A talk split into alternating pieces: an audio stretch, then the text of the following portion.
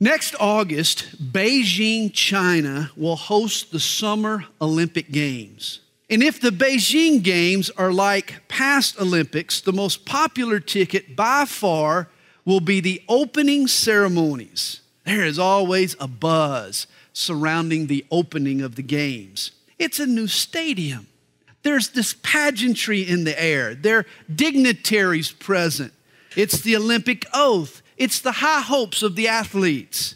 And of course, it's the lighting of the flame. And yet, the opening ceremonies of the Olympic Games pale in comparison to the opening ceremonies for Solomon's temple.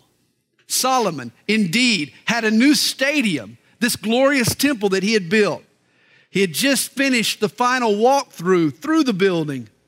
There was the pageantry of a dedication. And the dignitaries, oh my, dignitaries showed up for sure. As a matter of fact, God comes to this open house. Solomon prays, he offers sacrifices, and there's even the lighting of the flame. For the next 370 years, Temple of Solomon will serve as the centerpiece of the Hebrews' national life. The temple will be the holiest spot on the earth. This day, the day of the opening of the temple, was probably the most glorious day in Solomon's reign. It may well have been the most glorious day in the history of Israel. Chapter 8 begins when Solomon brings the most important treasure into the temple the very throne of God on earth, the Ark of the Covenant. Now, Solomon assembled the elders of Israel and all the heads of the tribes, the chief fathers of the children of Israel, to King Solomon in Jerusalem, that they might bring up the ark of the covenant of the Lord from the city of David, which is Zion. Therefore, all the men of Israel assembled with King Solomon at the feast in the month of Ethanim, which is the seventh month. Ethanim is also the month of Tishri. It's our September, October, and it was the holiest month of the year for the Jews. You see, this was the one month that held three Jewish feasts. There was, first of all, the Feast of Trumpets, or the Hebrews call it Rosh Hashanah. Then there was Yom Kippur, or the Day of Atonement. And then in that same month was Sukkoth, or the Feast of Tabernacles. Now, according to chapter 6, verse 38 of 1 Kings, the temple wasn't finished until the eighth month. Solomon waited 11 months after the building had been completed to hold the dedication. One commentator, Bishop Usher, suggests that Solomon waited until the next year because it was a year of Jubilee. So all the elders of Israel came, and the priests took up the ark. Then they brought up the ark of the Lord, the tabernacle of meeting, and all the holy furnishings that were in the tabernacle. The priests and the Levites brought them up. And of course, the law had specific instructions for transporting the holy furnishings. And of course, not the least of which of those instructions was that the movers had to be Levites. It's obvious here that Solomon is moving these temple treasures by the book. Also, King Solomon and all the congregation of Israel who were assembled with him were with him before the ark, sacrificing sheep and oxen that could not be counted or numbered for the multitude. It was a giant barbecue. Beef abounded. Had some good beef last night at Sonny's on the way back from the hockey rink, didn't we, Kath? Some good barbecue beef at Sonny's. Here, you talk about beef. They slaughtered animals they couldn't even number the total of the offerings. Solomon went out of his way to show God just how much he loved him. Then the priest brought in the ark of the covenant of the Lord to its place, into the inner sanctuary of the temple, to the most holy place, under the wings of the cherubim. For the cherubim spread their two wings over the place of the ark, and the cherubim overshadowed the ark and its poles. The poles extended so that the end of the poles could be seen from the holy place in front of the inner sanctuary but they could not be seen from outside, and they are there to this day. Now, notice verse 9. Nothing was in the ark except the two tablets of stone which Moses put there at Horeb when the Lord made a covenant with the children of Israel when they came out of the land of Egypt. You remember from Hebrews chapter 9, verse 4, we're told that at one time the ark contained the golden pot that had the manna, a sample of the manna, Aaron's rod that budded, and the tablets of the covenant. Now, all of a sudden, by the time it gets brought into the temple, somewhere the jar of manna has been lost. Somewhere along the line, the rod of Aaron has been lost. All that's left inside the ark by this point, in the days of Solomon, was the two tablets of the covenant. Where they were lost along the way, how they were taken out of the ark, nobody knows. But look what appears in their place. Hey, why do you need a rod when you've got God? Because all of a sudden the Lord shows up. Verse 10. And it came to pass when the priest came up out of the holy place that the cloud filled the house of the Lord so that the priest could not continue ministering before because of the cloud for the glory of the Lord filled the house of the Lord. This cloud was the glory cloud. It was God's glory, his manifested glory, or what the Hebrews called the Shekinah. It was the radiant shining. It was the fallout of God's presence on display in a physical way for all to see. This is the cloud that led the children of Israel through the wilderness. This is the cloud from which God spoke to Moses. This is the cloud that caused Mount Sinai to shake. This is the cloud that filled the Holy of Holies in the tabernacle. This is the cloud that later Ezekiel will see departing from the temple. This is the cloud that overshadowed a virgin named Mary. This is a cloud that encompassed Jesus on the Mount of Transfiguration. This is the cloud that received Jesus up into heaven. And when he returns to this earth, you know how he'll come? In the clouds. The Shekinah glory is integral to God's story and to his plan for the ages. And the glory was so intense that day that the priests couldn't continue their work.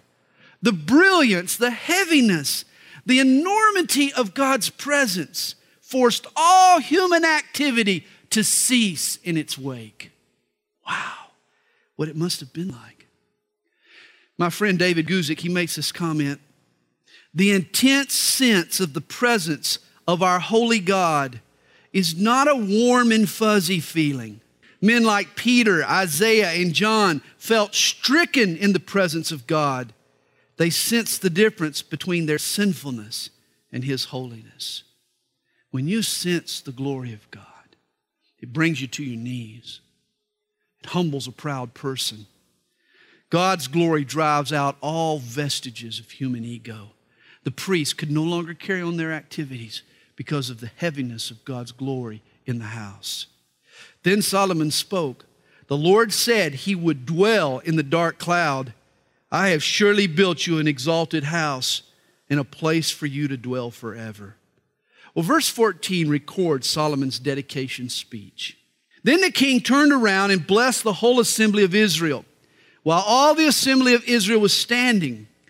And he said, Blessed be the Lord God of Israel, who spoke with his mouth to my father David, and with his hand has fulfilled it, saying, since the day that I brought my people Israel out of Egypt, I have chosen no city from any tribe of Israel in which to build a house, that my name might be there. But I chose David to be over my people Israel. Now it was in the heart of my father David to build a temple for the name of the Lord God of Israel. But the Lord said to my father David, Whereas it was in your heart to build a temple for my name, you did well that it was in your heart.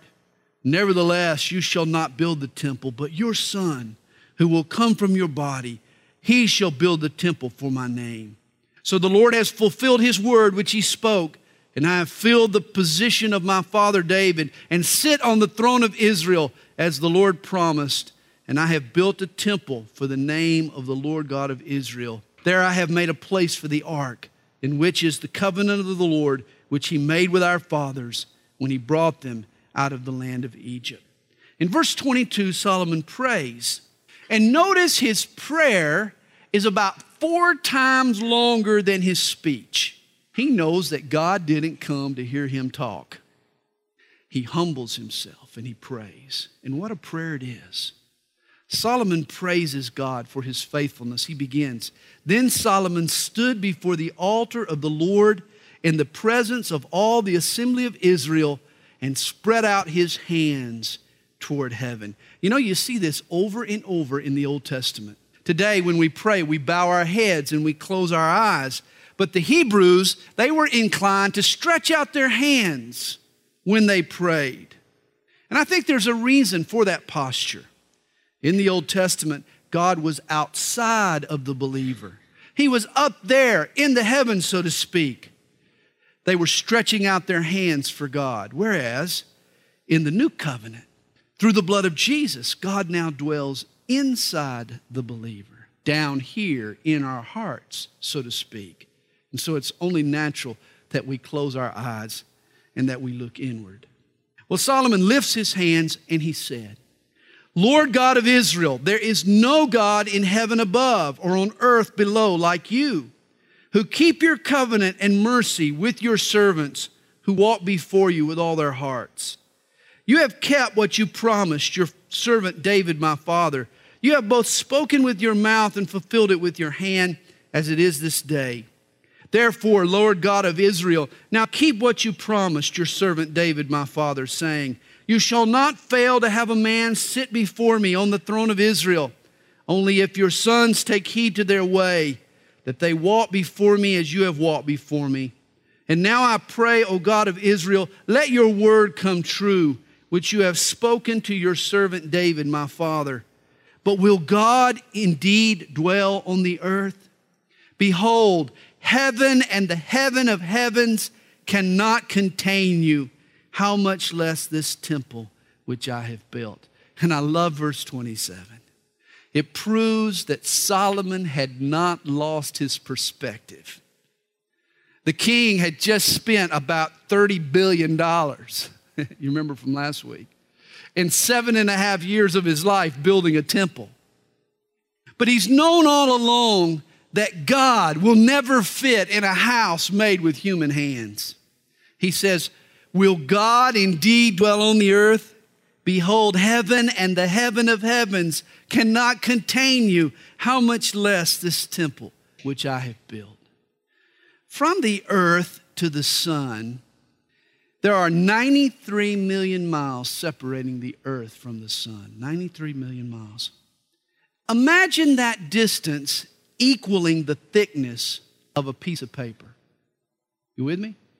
93 million miles equals the thickness of a sheet of paper. The nearest star to our solar system is 4.5 light years away. Now, keeping with our analogy, that's a stack of paper 71 feet high.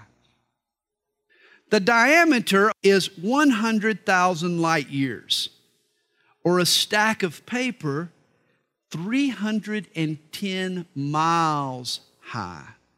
And to the edge of the known universe, oh, 12 billion light years, give or take, that's a stack of paper 31 million miles high.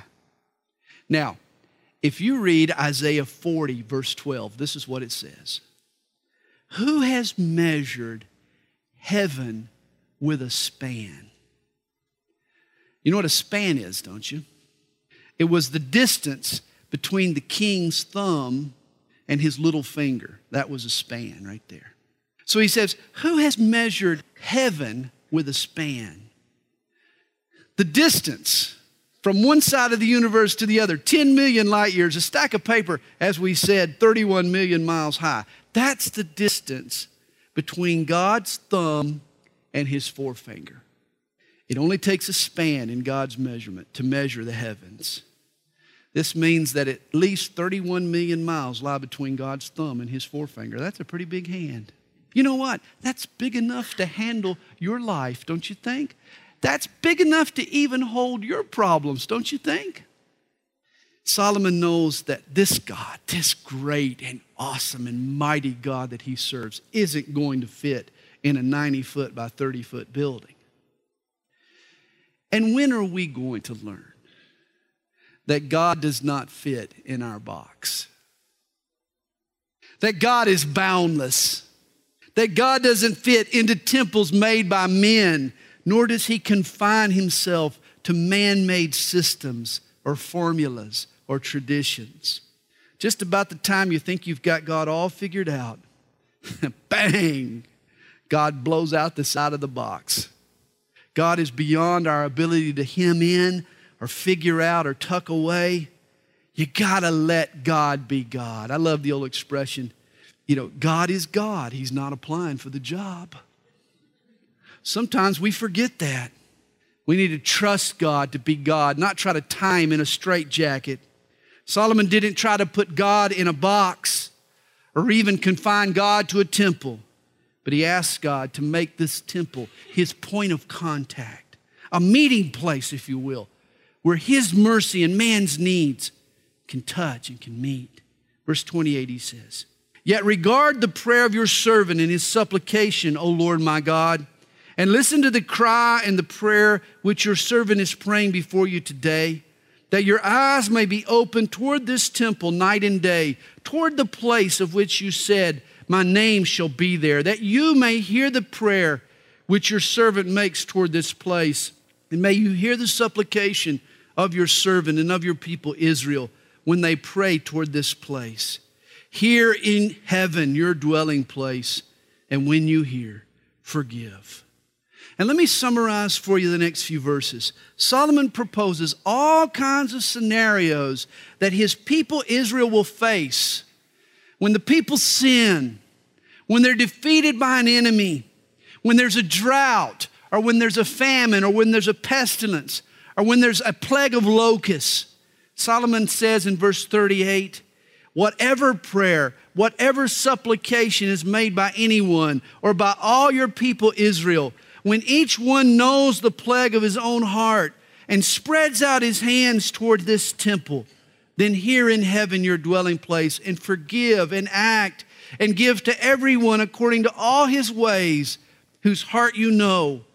For you alone know the hearts of the sons of men, that they may fear you all the days that they live in the land which you gave to your fathers. In other words, God, be a merciful God. Be a God who hears and answers our prayers when we pray to you with a repentant heart. Verse 41 Moreover, concerning a foreigner who is not of your people Israel, but has come from a far country for your name's sake, for they will hear of your great name and your strong hand and your outstretched arm when he comes and prays toward this temple, here in heaven your dwelling place, and do according to all for which the foreigner calls to you, that all peoples of the earth may know your name and fear you, as you do your people Israel, and that they may know that this temple which I have built is called by your name. And Solomon sees here the temple as a part of Old Testament evangelism. In other words, he says that the Gentiles, who live in these foreign lands, they're going to hear of this temple and they're going to know of your glory and they're going to come to this temple, Father, to seek your face, to know your ways. And so this temple is going to be a part of God's evangelism for the Gentiles, bringing the world to himself throughout the generations that will follow. Verse 44. When your people go out to battle against their enemy, wherever you send them, and when they pray to the Lord toward the city which you have chosen and the temple which I have built for your name, then hear in heaven their prayer and their supplication and maintain their cause. When they sin against you, and notice what he says, for there is no one who does not sin.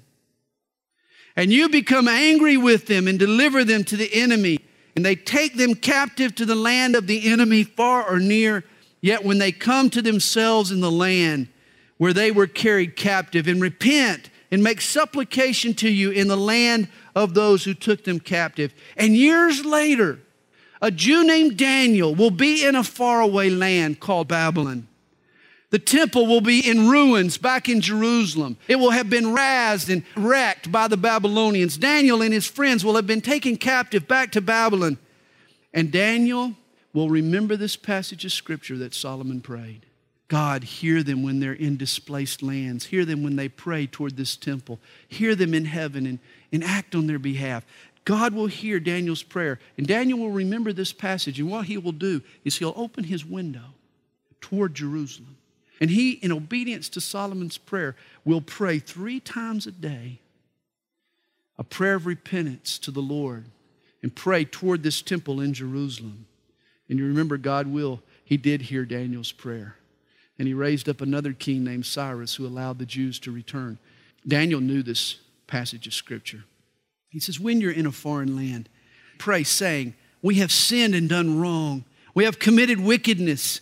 And when they return to you with all their heart and with all their soul in the land of their enemies, who led them away captive, and pray to you toward their land which you gave to their fathers, the city which you have chosen, and the temple which I have built for your name, then hear in heaven your dwelling place their prayer and their supplication, and maintain their cause, and forgive your people who have sinned against you, and all their transgressions which they have transgressed against you, and grant them compassion before those who took them captive, that they may have compassion on them, for they are your people and your inheritance, whom you brought out of Egypt, out of the iron furnace, that your eyes may be open to the supplication of your servant and the supplication of your people Israel, to listen to them whenever they call to you.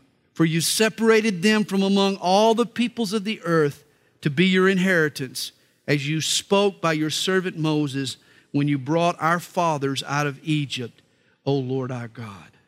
God chose Israel to be his special people, and he will never, ever abandon Israel.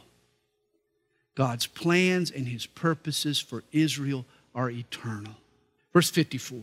And so it was when Solomon had finished praying all this prayer and supplication to the Lord that he arose from before the altar of the Lord from kneeling on his knees with his hands spread up to heaven. Now remember verse 22. Solomon began his prayer where?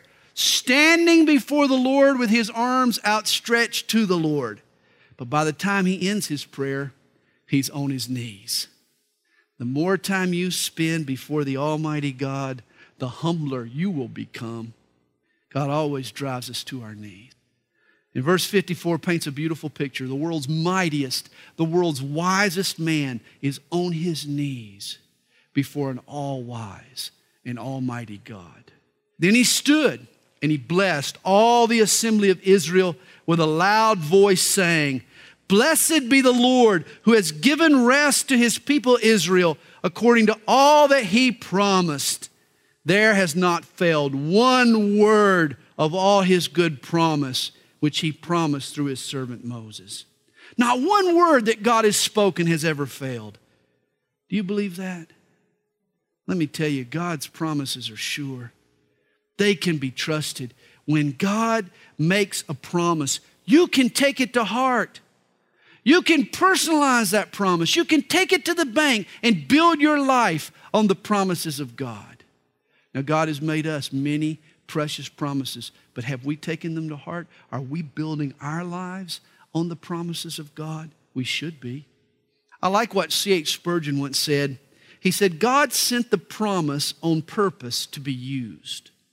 If I see a Bank of England note, it is a promise for a certain amount of money and I take it and use it. But oh, I, my friend, do try and use God's promises. For nothing pleases God better than to see His promises put into circulation. He loves to see His children bring them up to Him and say, Lord, do as you have said. And let me tell you that it glorifies God to use His promises. Are you putting God's promises in circulation? You should be. Verse 57 May the Lord our God be with us as he was with our fathers. May he not leave us nor forsake us. There's a promise right there to put into practice.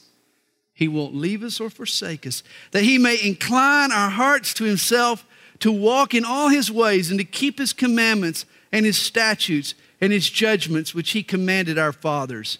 And may these words of mine with which I have made supplication before the Lord. Be near the Lord our God day and night, that he may maintain the cause of his servant and the cause of his people Israel, as each day may require, that all the peoples of the earth may know that the Lord is God, there is no other.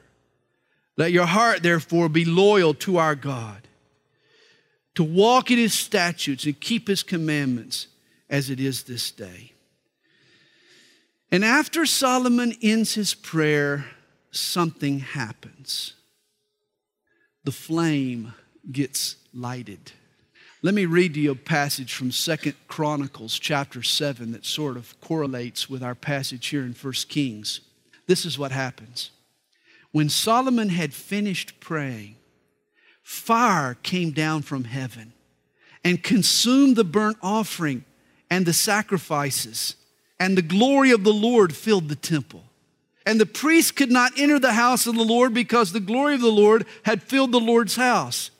When all the children of Israel saw how the fire came down and the glory of the Lord on the temple, they bowed their faces to the ground on the pavement and worshiped and praised the Lord, saying, For he is good, for his mercy endures forever.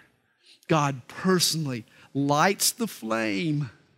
He sends fire down from heaven on the sacrifice and lights the new altar he lights it himself with fire from heaven. What an amazing sight that was. Verse 62. Then the king and all Israel with him offered sacrifices before the Lord. And Solomon offered a sacrifice of peace offerings, which he offered to the Lord. This is what he offered 22,000 bulls and 120,000 sheep. Not bad.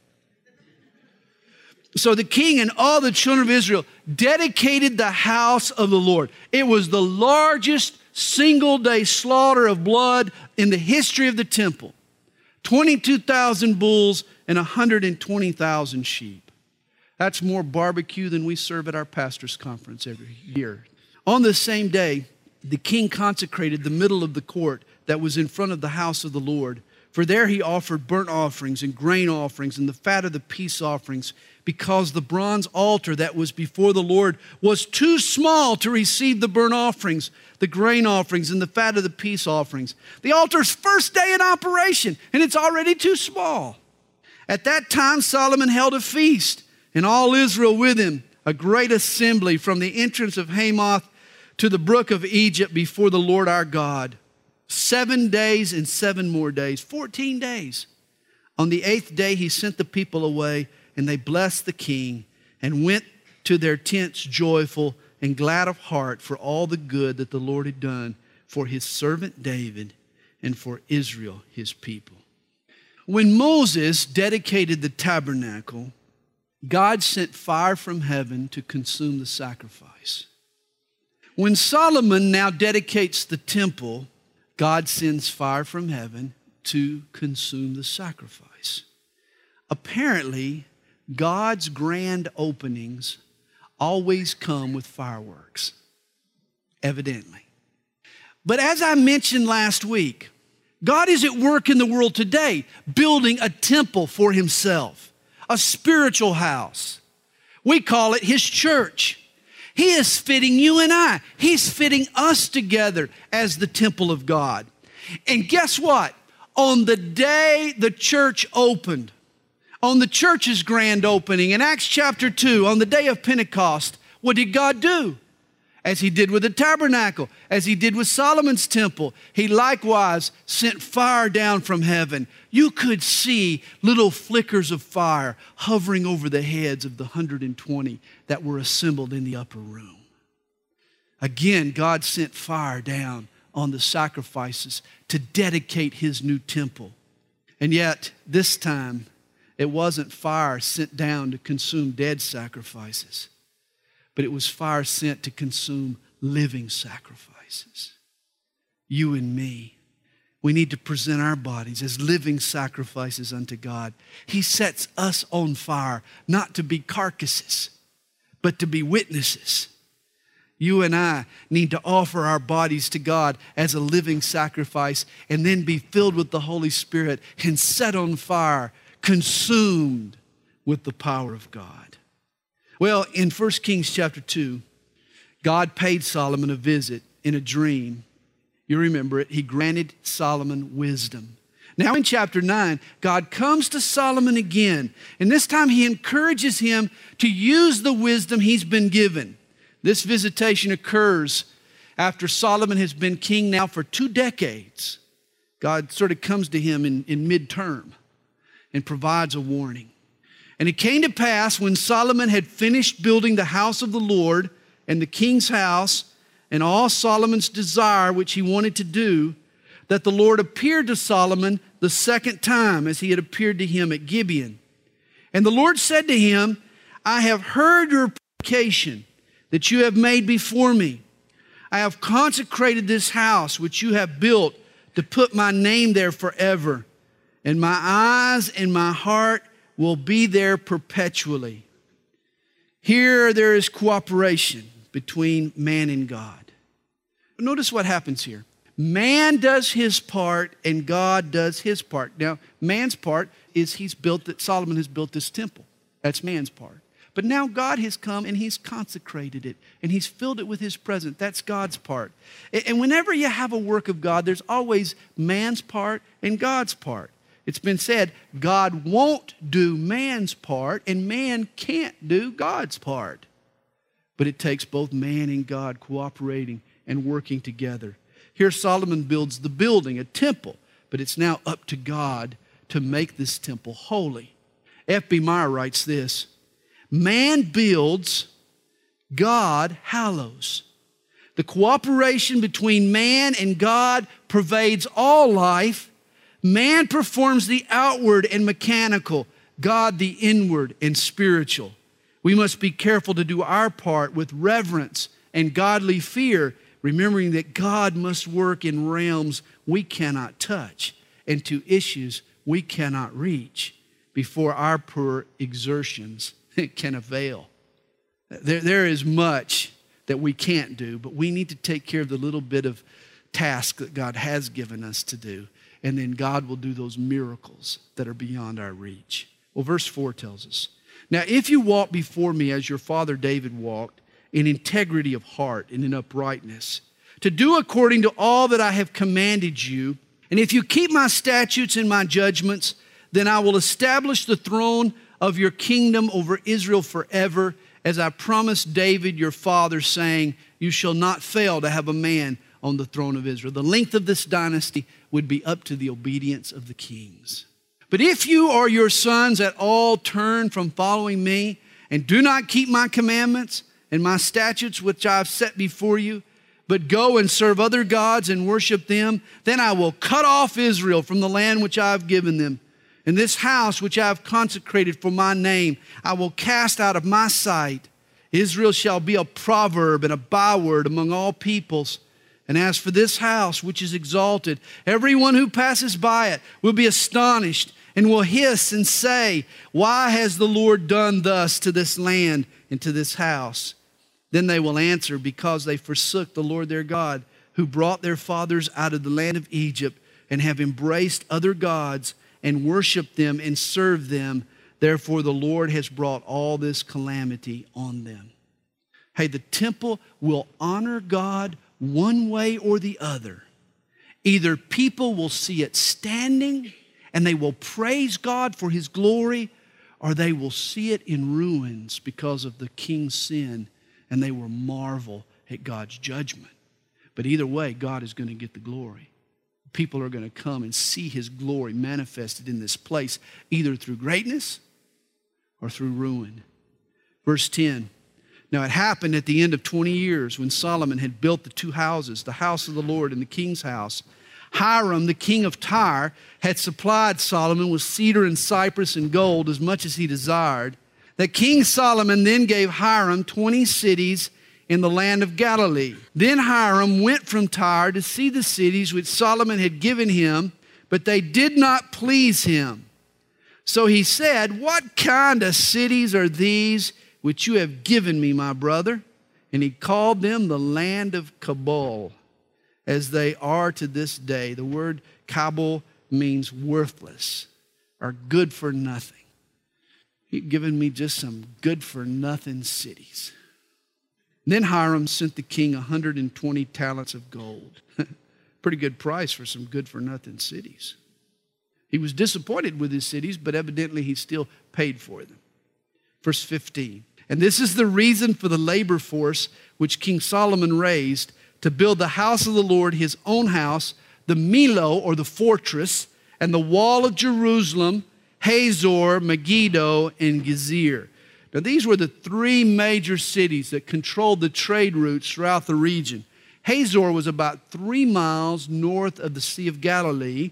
It controlled the Via Maris, or the Way of the Sea, the road that ran uh, along the Mediterranean coast from Egypt to Damascus. It cut through the valley of Jezreel and then up by the Sea of Galilee and then on up toward Damascus. Megiddo controlled the pass that linked the coastal plain to the Galilee, and then Gezer set on the road, a different road, that linked the land of the Philistines to the city of Jerusalem.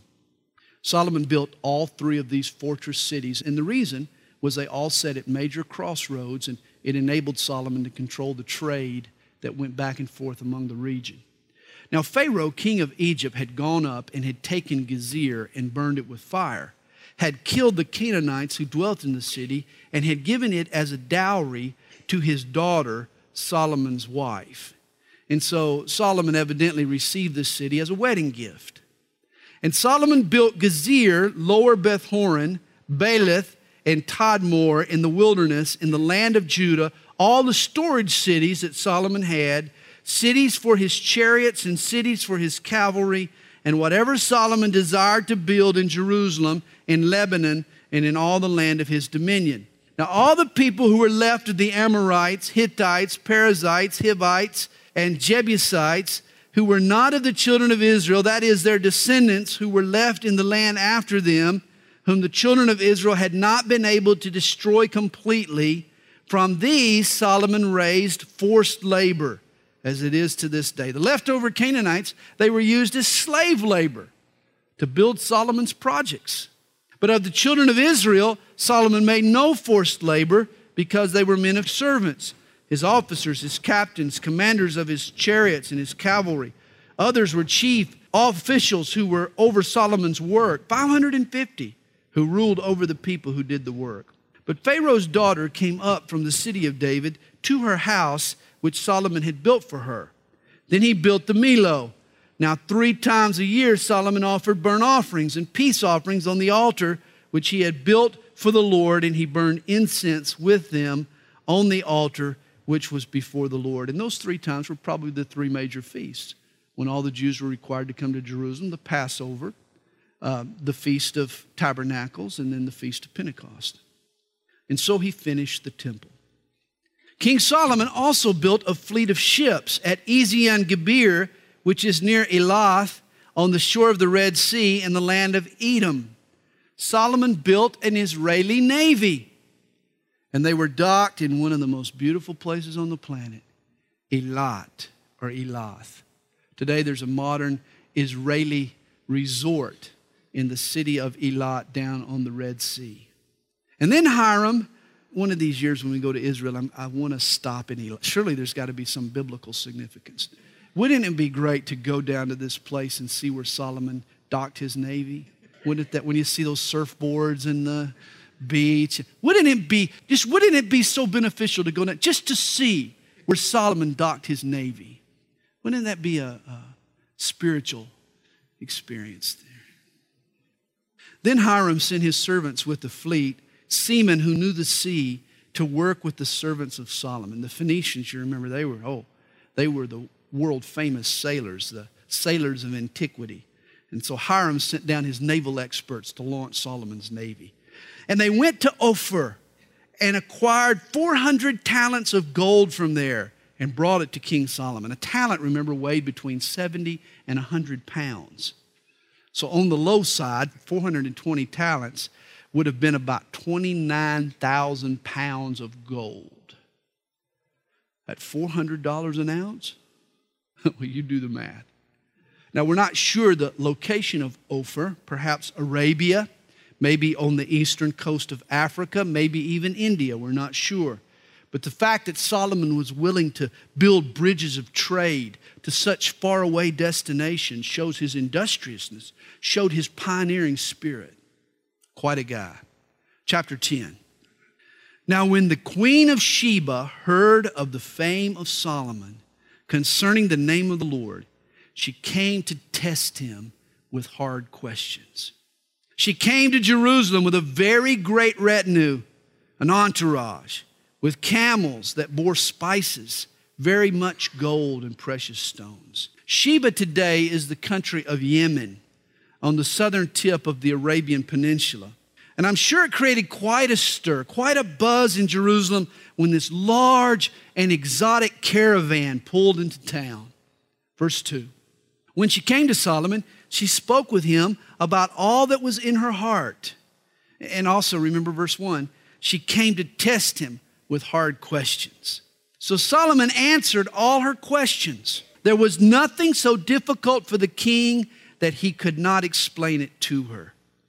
Now, these wisdoms of war, war wisdom episodes, these were common in ancient times. They were specifically common in Oriental courts, these sort of cerebral showdowns.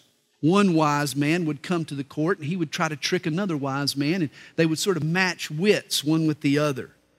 The Queen of Sheba had heard of Solomon's great wisdom. He was a challenge, and some women, you know, they like a challenge. And so she came a long way. She came 1,500 miles to match wits with King Solomon. According to verse 3, he got the best of her every time. And when the queen of Sheba had seen all the wisdom of Solomon, the house that he had built, the food on his table, we studied that last week, the seating of his servants, the service of his waiters and their apparel, his cupbearers, and his entryway by which he went up to the house of the Lord, there was no more spirit in her. In other words, all of his wealth took her breath away. Now, this was a key, queen, mind you. She was familiar with treasure, and with Sheba was a wealthy land in its own right. But her finest possessions paled in comparison to those of Solomon. She marvels in verse 6 then she said to the king, It was a true report which I heard in my own land about your words and your wisdom. However, I did not believe the words until I came and saw with my own eyes. And indeed, the half was not told me. Your wisdom and prosperity exceed the fame of which I heard. Happy are your men, and happy are these your servants who stand continually before you and hear your wisdom. The half was not told me, he says. And notice verse 9. Here's a vitally important point. The queen of Sheba credits Solomon's greatness to his God. Isn't this what Solomon had prayed earlier? Lord, when the Gentiles, when they see the glory of the temple, and when they come to this place to seek you, will they know that you are the true God and hear his prayers being answered? Here is Old Testament evangelism at work. She says, Blessed be the Lord your God who delighted in you, setting you on the throne of Israel. Because the Lord has loved Israel forever, therefore he made you king to do justice and righteousness. God has so blessed Israel that there is only one conclusion that can be drawn by the Queen of Sheba, and that is that Israel's God is the one true God. And if Israel had continued to walk in God's ways, this would have been God's plan of evangelism throughout the Old Testament. Verse 10 Then she gave the king 120 talents of gold, spices in great quantity, and precious stones. There never again came such abundance of spices as the queen of Sheba gave to King Solomon. There she is, the original spice girl. Of course, Arabia was known for its spices. Also, the ships of Hiram, which brought gold from Ophir, brought great quantities of almug wood and precious stones from Ophir. And the king made steps of the almug wood for the house of the Lord and for the king's house, also harps and stringed instruments for singers. Almug wood was probably a sandalwood it's a redwood. It's very hard and very heavy. It's perfect for musical instruments. It would resonance to it when you when you played a almug wood guitar. There never again came such almug wood, nor has the like been seen to this day. And King Solomon gave the Queen of Sheba all she desired, whatever she asked, besides what Solomon had given her according to the royal generosity. So she turned and went to her own country, she and her servants. Now it's interesting, we're told Solomon gave the Queen of Sheba all she desired. Legend has it, legend, that she also asked Solomon for a son, and he obliged. And the queen named their son Menelik, and he became the ancestor of all future Ethiopian kings. In fact, Menelik's dynasty lasted nearly 3,000 years until 1974 when Haile Selassie, who claimed to be a direct descendant of King Solomon, by the way, was deposed by a communist coup. Selassie went by the name the Lion of Judah. And to this day, Ethiopian Jews, who are black skinned, black skinned Jews, they're known as Falasha Jews. They all go back to this legend of King Menelik. There is an Ethiopian book. It's called the Kebra Nagast, or The Glory of the Kings. And one of the excerpts quotes the conversation of the Queen of Sheba, or her name in the book, Queen Makeda. When she beholds Solomon's wisdom, she concludes, From this moment, I will not worship the sun, but will worship the creator of the sun, the God of Israel. In the Kebra Nagast, we also hear the story of Menelik. Apparently, he was raised in Jerusalem in Solomon's court until the age of 25 when his mother died. He had to return to rule in her place. His father knew that he would be 1,500 miles away from Jerusalem and that he would live so far away that he couldn't come back to Israel to worship at the temple. And so Solomon made for him a replica of the ark that he could take home with him so that he could worship Jehovah there in Ethiopia. Menelik, though, an astute son, noticed the growing apostasy of Solomon. How that he was beginning to turn from the true God to idols, the idols that had been worshiped by his pagan wives. And Menelik began to worry about the safety of the ark. And so, according to the legend, with the help of a few priests, he took the real ark with him to Ethiopia and he left the replica in the temple. And this has led some folks to believe that the ark resides today in Ethiopia. There's only one problem with the theory, and that's a verse of scripture. Second Chronicles 35, verse 3 tells us that when King Josiah came to the throne, he returned the ark to the temple. Was it the real ark? Or was it this replica ark? Well, that's probably more than you really wanted to know. But here's what we do know for sure Jesus did mention the Queen of Sheba. He mentioned her visit in Matthew chapter 12, verse 42. In fact, Jesus used her as an example to the hard hearted Pharisees. Remember what Jesus told them? He said, The Queen of the South will rise up in the judgment with this generation and condemn it for she came from the ends of the earth to hear the wisdom of Solomon, and indeed a greater than Solomon is here. Notice Jesus refers to himself as the greater of Solomon. The queen of Sheba so admired Solomon's wisdom, she tried miles to sit at his feet. And yet Jesus was far wiser than Solomon. And he came to them. They didn't have to come to him. And yet, the Pharisees still refused to listen to Jesus. And thus, Jesus says that the queen of the south will rise up on the day of judgment and will condemn the Jews who had rejected Jesus. Verse 14 provides an intriguing fact. The weight of gold that came to Solomon yearly was 666 talents of gold. 666. Solomon's yearly salary was 666 talents of gold. Obviously, that's a lot of gold. 23 tons worth of gold was his yearly salary. What's so intriguing about this is the association of Solomon with this number 666.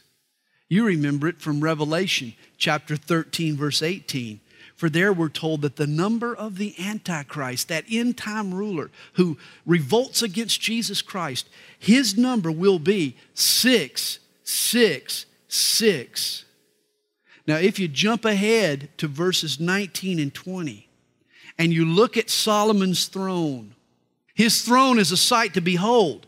It was made of ivory, overlaid with gold. But when you approached the throne of Solomon, here's what you saw six, six, six. For there were six lions on the left side, there were six steps in the middle, and there were six lions on the right side. From right to left or left to right, six, six, six. And this all appears before Solomon's backsliding. Here's what we're about to see we're about to see that Solomon was a good apple that went bad. Solomon takes a terrible spiritual fall. Solomon has the dubious distinction of being the culprit who first introduced idolatry to Israel. And because of this, Solomon is the perfect type of the Antichrist or the one whose number is 666. You remember, David was a man of war, thus, he couldn't build the temple. Solomon was a man of peace and a temple builder. And this is how the Antichrist will start out. He'll make a covenant with Israel, a peace treaty, and he will offer to help Israel rebuild her temple. People from all over the world journey to Jerusalem to marvel at Solomon's wisdom. The Antichrist will likewise impress the world with his wisdom. Solomon was initially a good man, but he ended up falling into idolatry and bringing it home to Israel. And the Antichrist will likewise initiate idolatry in the temple there in Israel, in Jerusalem. Solomon showed king business prowess and amassed great wealth. We learn in Revelation 18 the Antichrist does the same. There are so many parallels between Solomon and the Antichrist, including this number, six, six. Interesting to study this. Now, Solomon's yearly salary was 666 talents of gold, verse 15. Besides that, from the traveling merchants, from the income of traders and from all the kings of Arabia and from the governors of the country. And King Solomon made 200 large shields of hammered gold. 600 shekels of gold went into each shield.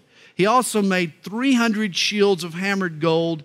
Three minas of gold went into each shield. A mina was about two pounds, so each shield weighed about six pounds. The cost would have been $40,000 each the king put them in the house of the forest of Lebanon. Moreover, the king made a great throne of ivory and overlaid it with pure gold. A glorious king needs a glorious throne, fitting of his stature and his wealth and his power. And let me suggest that this throne was not only made with gold and with ivory, but it also contained a lot of pride. The throne had six steps, and the top of the throne was round at the back. There were armrests on either side of the place of the seat. And two lions stood beside the armrests. Twelve lions stood there, one on each side of the six steps. Nothing like this had been made for any other kingdom. Again, look at the throne, and you saw six, six, six. The Antichrist will also be lion from his throne. You get that? Lying from his throne. Well, Solomon's wealth is summed up in verse 23. So King Solomon surpassed all the kings of the earth in riches and wisdom, the Bill Gates of his day. All King Solomon's drinking vessels were gold, and all the vessels of the house of the forest of Lebanon were pure gold. Not one was silver, for this was accounted as nothing in the days of Solomon. A silver set? How cheap. Only gold was good enough for Solomon. Silver was the equivalent of paper cups to Solomon. Verse 22 For the king had merchant ships at sea with the fleet of Hiram. Once every three years, the merchant ships came bringing gold, silver, ivory, apes, and monkeys. Solomon loved to have these exotic pets around the palace. He had his own zoo, these apes and monkeys. And so King Solomon surpassed all the kings of the earth in riches and wisdom. Now, all the earth sought the presence of Solomon to hear his wisdom, which God had put in his heart. Each man brought his present articles of silver and gold, garments, armor, spices, horses, and mules at a set rate year by year. And Solomon gathered chariots and horsemen. He had 1,400 chariots and 12,000 horsemen, whom he stationed in the chariot cities and with the king in Jerusalem. The king made silver as common in Jerusalem as stones. And if you've ever been to Jerusalem, you know how common stones are in Jerusalem. I mean, it is a rocky place. And he made cedar trees as abundant as the sycamores which are in the lowland. Verse 28. Also, Solomon had horses imported from Egypt in Keveh. The king's merchants brought them in Keveh at the current price. Now, remember, this was a violation of Deuteronomy chapter 17. And we're going to talk about this again next week. But the king was not allowed to accumulate three things. Remember what they were? Women, Solomon broke that one. Gold, oh boy, he broke that. And horses were the third thing. And he broke all three. But I want you to notice this. Though the king is not allowed to accumulate horses, Solomon has an excuse. Notice this. He's not using the horses for himself. Evidently, he was acting as a middleman and he was buying the horses and then he was selling them. So, oh, I, I'm not accumulating horses. I'm just selling them to somebody else. I'm just making a buck. Verse 29. Now, a chariot that was imported from Egypt cost 600 shekels of silver and a horse 150. And thus, through their agents, they exported them to the kings of the Hittites and the kings of Syria. But you see what he was doing? He, he was buying them and selling them. Therefore, he had an excuse for himself, which just goes to show there's a slick rationalization that'll cover up any evil deed. Next week, we're going to look at the terrible downfall of a once glorious king. All right. Everybody understand that? Did I get you totally confused on Menelik and uh, all of that business? There's so many rich treasures in God's Word. Oh, my, I hope you've discovered the joy of opening up the Scriptures and going through a passage of Scripture and studying it and getting into it and digging and saying, Lord, what kinds of treasures are here that I can discover today? You know, what, what special things do you want to speak to my heart today? What, what you know, when you take God's word that seriously and you, and you work your way through the word like that, and God starts speaking to your heart, all of a sudden you, you roll over and you say, God's speaking to me. And, and I don't know of anything as exciting as that, is when God speaks to you. But He does it through His word. And so if you never open this book, don't come complaining to me that God's not speaking to you.